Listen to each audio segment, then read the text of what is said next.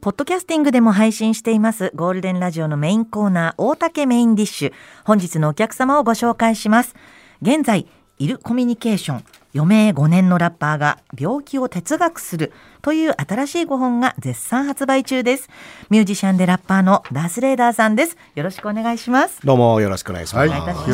らっしゃいました。今回の5本、イルコミュニケーション、はい、このイルというのはどういう意味ですか？イルは、英語でそのまま病気という意味なんですけれども、はいヒップホップでは割と言葉の意味を反転させるっていうのがあって、日本語で言うとやばい的な意味で、イルっていうのは病気なんですけども、で病気の状態っていうのは基本的には悪い、ネガティブな状態だと思われているのを、実はそれって反転させてかっこいい状態、かっこいい通常の状態ではない、波じゃない状態っていう意味では、あいついるだねっていうのは褒め言葉になるんですよ、ね、やばいね、やばいね、いいのやばいねでかっこいいとかっていうのにもつながっていくので、病気お前病気だとかね、僕病気ですっていうとなんとなくマイナスイメージをまとってるのをヒップホップ的に解釈すると、いや僕かっこいいですみたいなになるよっていう、ダースさんは33歳の時に脳梗塞で倒れ、左目を失明、40歳の時、医師から余命5年を宣告されましたが、その5年を生き延びました。はい、ボーナス期間に今突入して余命を生きてますみたいなね、病気の方とかなんか、体に抱えているものの進行具合は分かってるんですか？はい、数字的にはよくはなくて、ただマインド的にはそんなに、どちらかというとすごく低空飛行の飛行機を、なんとか操縦している感覚、墜落はさせないぞみたいな、なるほど、はいあんま空高くは最近舞えないんですけど、鳥人間コンテストの新記録更新中みたいな感じですね。明るく言ってますけどねでも鳥人間だと思うといいかもしれないですよね、もう今は鳥人間人生をつってね羽ばたいておりますっていう鳥人間あんま羽ばたいてないんだけど5本の中ではお母様がお亡くなりになるんですけども、その時の闘病生活の模様、お母様は何歳の時にお亡くなりになった？僕が15の時ですね。15歳、高校1年生かな。それは結構元気なお母様が。そうですね、母も50だったので、若いっちゃ若かったですよね。やっぱり首に難しいがんができてしまって、で治療を受けている、子供だから、治療を受けているとか病院に行くっていう、治るもんだと思ってたんですけども、でそれで母が退院してきて、家に帰ってくるっていうから、僕と弟はちょっと喜んで、やっと帰ってきたって言って、お帰りなんて言ってたら、それはもう母が最終的な治療は受けないで、家で過ごすっていうのを決めて帰ってきたっていうことだったんですよね。だからもう最後2週間ぐらいかな、家にいて、そのまま家で息を引き取るんですけれども、その決断の意味とかっていうのは割と後々すごく考えることにはなりましたね。なんかその病院で終わるっていう選択はしなかったっていう。なるほど。お母様は絵をお描きになってた？そうですね、なんかパリにも留学していて、芸大の油絵家だったので、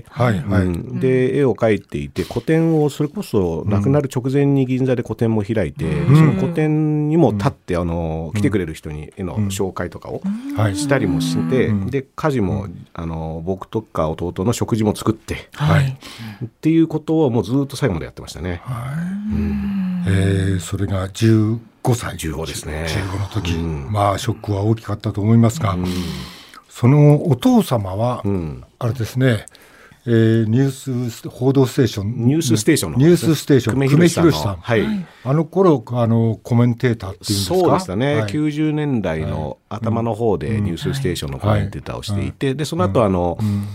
ーパー J チャンネルっていう夕方のニュースとか、渡辺さんとかと一緒に出てたりはしてましたね。和田隆さん、私たちも見ておりました。なんかね、僕最近やっぱすごく顔とか声が似てきたらしくて、言われてみれば親戚に電話するとね、もう親戚のおじちゃんおばちゃんとかの「あら!」とかなんて言う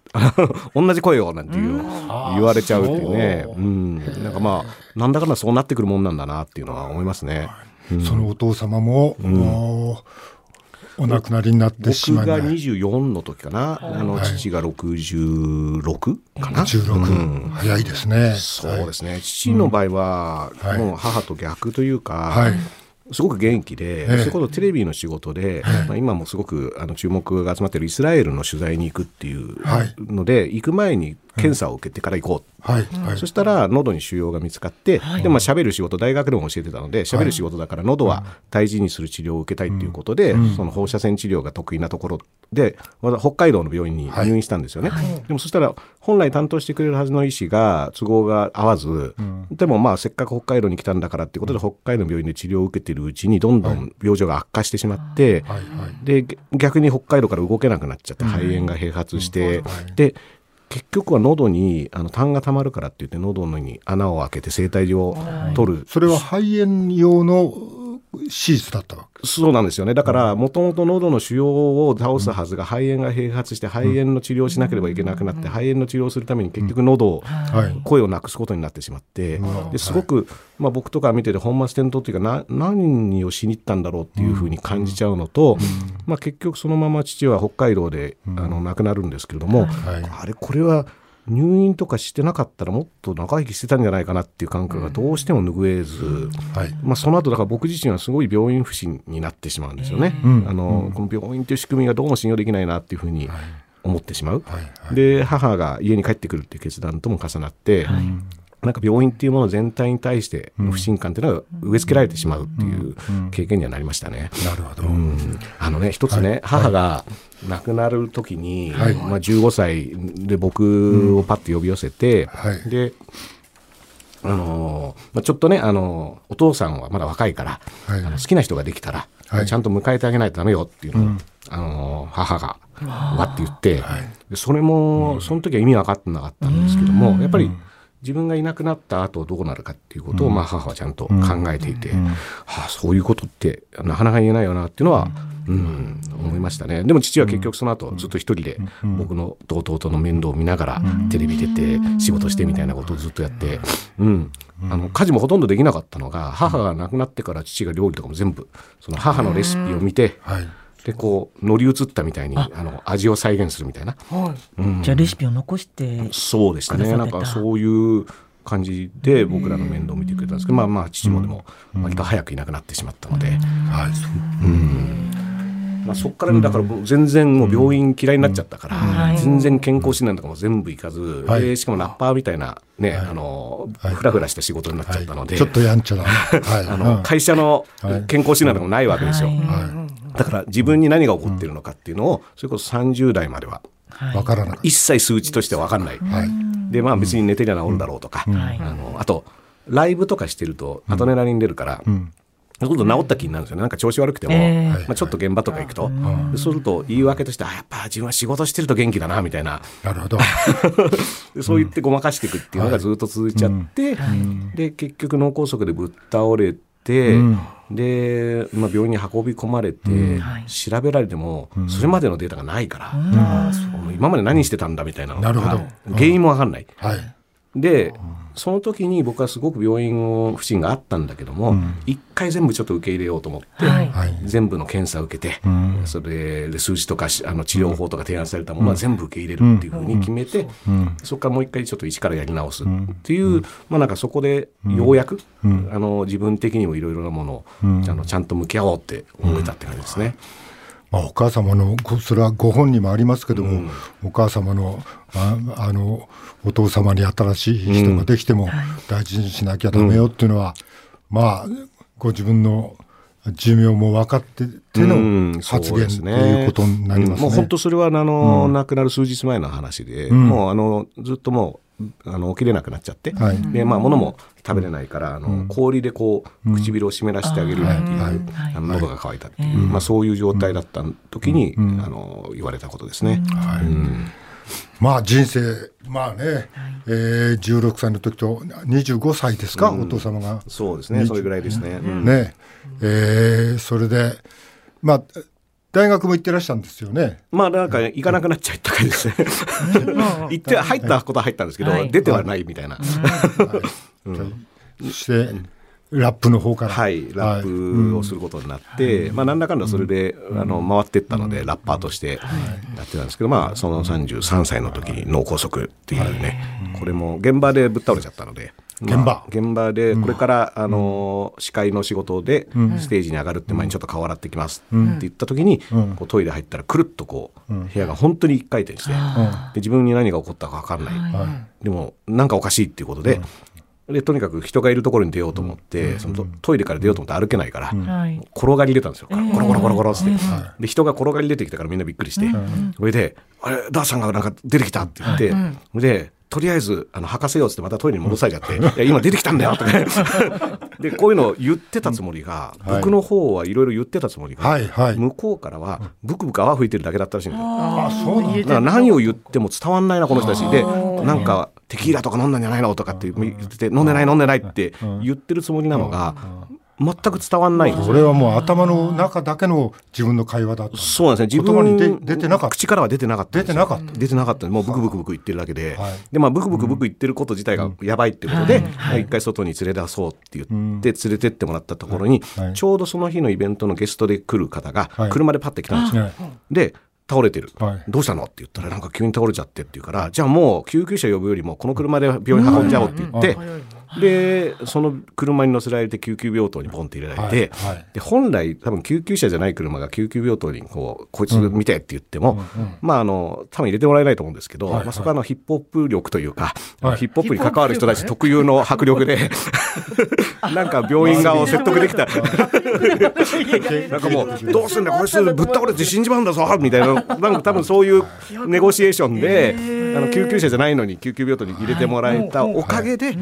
でもその日のうちに治療を受けてなかったらもうアウトって死んでいたっていう状態でしたね。それで余命宣告を受けていますが、それ以上に1年余分に今、そうですね、今年が2年目になるので、去年タス1っていうイベントをやったんですけど、これはタス2に5年タス1、5年タス2にベンジャミン・バトンみたいな感じで、もうここからは若返っていこうと思ってて、うまく生き延びればそれだけどんどん子供に戻っていくっていう、45以降は減ってきます。相変わらず死に損ないという名前のついた眼帯をかけていらっしゃいます。でもこう見るとやっぱしなんかお父様の似てますか。はい。しかもなんか向かっていく方向もそうですね。なんかお父様に。まあ最近だから僕の父は新聞記者で、それこそヨーロッパ支局にいて、でいろいろと当時その後もニュースステーションで解説とかしていたんで、そういった時事の話だったり政治の話だったりっていうことを常日頃家庭でも話していて、僕は音楽とかやってたからそういうことは関係ない。弟は実は制作会社とか入ってニュース番組とか作ってるんで、弟は割とそういう感じだったんですけど、僕は関係ないかなと思っていたら、最近やっぱり自分もすごく時事ネタだったりにすごく引き寄せられるというか、関心を持ってそういった発言も増えるようになりましたね。水道橋赤津と一緒にね、いつも YouTube なんかでお話なさってますね。オフィス北野にも一時ね、所属して、だから博士にたけしさんに会いに連れてってもらうっていうこともあって、僕だからたけしさんには2回話してるんですけど、お世話になりますっていう一言と、お世話になりましたっていうこの二言だけ、オフィス北野すぐなくなっちゃったんで、入ったと思ったらなくなっちゃったんで、その政治的なことでもいろいろ発言なさってますけども、この間はあれですね、台湾にいらした、今ね、時事芸人のプチ鹿島さんと毎週僕の YouTube で「昼からなんです」っていう時事ネタを1週間の時事ネタをトークする番組をやってるんですけど、そこの流れで飛び出して現場を見に行こうということで、日本の選挙、衆議院選挙だったり参議院選挙だったりを見に行って、でこれ実は去年映画にしていて「劇場版選挙なんです」っていう映画が衆議院選参議院選を扱っていて「新ちむどんどん」っていう映画が沖縄県知事選を扱った映画を去年出してるんですけども、今年の1月に台湾総統選挙っていうのがあって、これがもう選挙好きの、選挙好きの人たちがいるんですけど、選挙好きの人たちの中でもうとにかくすごい祭りだと、もうフェスだと、でやっぱりあちこちの選挙を見て回った僕らにしてみれば、これフェスやってるっていうのをうずうずしちゃって、フェス行きたいっていうことで、でちょっとイベントでイベントの売り上げで経費を賄って、これで行ってきたんですよ。ものすごかったですね。ものすごいというのはものすごかった、まあ、投票率は 71% だったかな、うん、今回、はい、なんですけど台湾の選挙って、はい、実は期日前投票というのはないんですよ、はい、もう当日だけなんです。で在外投票もできないから、はい、一回帰ってこないといけないんです。だから世界中の外国にいる人が全部、はい、台湾に帰んなくちゃできない。世界中 の、はい、台湾の有権者はその、はい1日のために帰国してくるんですよ、はい、帰ってくるんです、はい、で帰ってきてしかも当日も朝8時から夕方4時までしかやってないですよ、うん、なるほど。もう日本より短いんですよ、うんはい、でも投票所のピークが実は8時なんです朝、うんあすごい。もうだから始まったなりにみんな投票したくてしょうがないから、朝一でもうみんな行くんですよ、でもその投票日に向けての期間っていうのは、まあ、一応その選挙期間っていうのはあるんですけども、選挙期間はもう度外視して、ずっと候補がもう選挙運動っていうのをやっていて、で街を走ってるバスもそれぞれの候補のラッピングバス、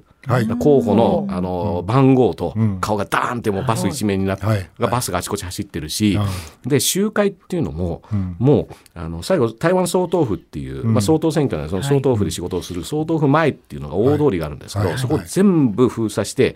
で集会をやるんですけど、そこはもう30万人とか人が集まるんですよ。あすごい。で特設ステージがあって、LED の大型モニター、はいがもう何枚もバーって並んで、すんごいスピーカーがドーンって並んで、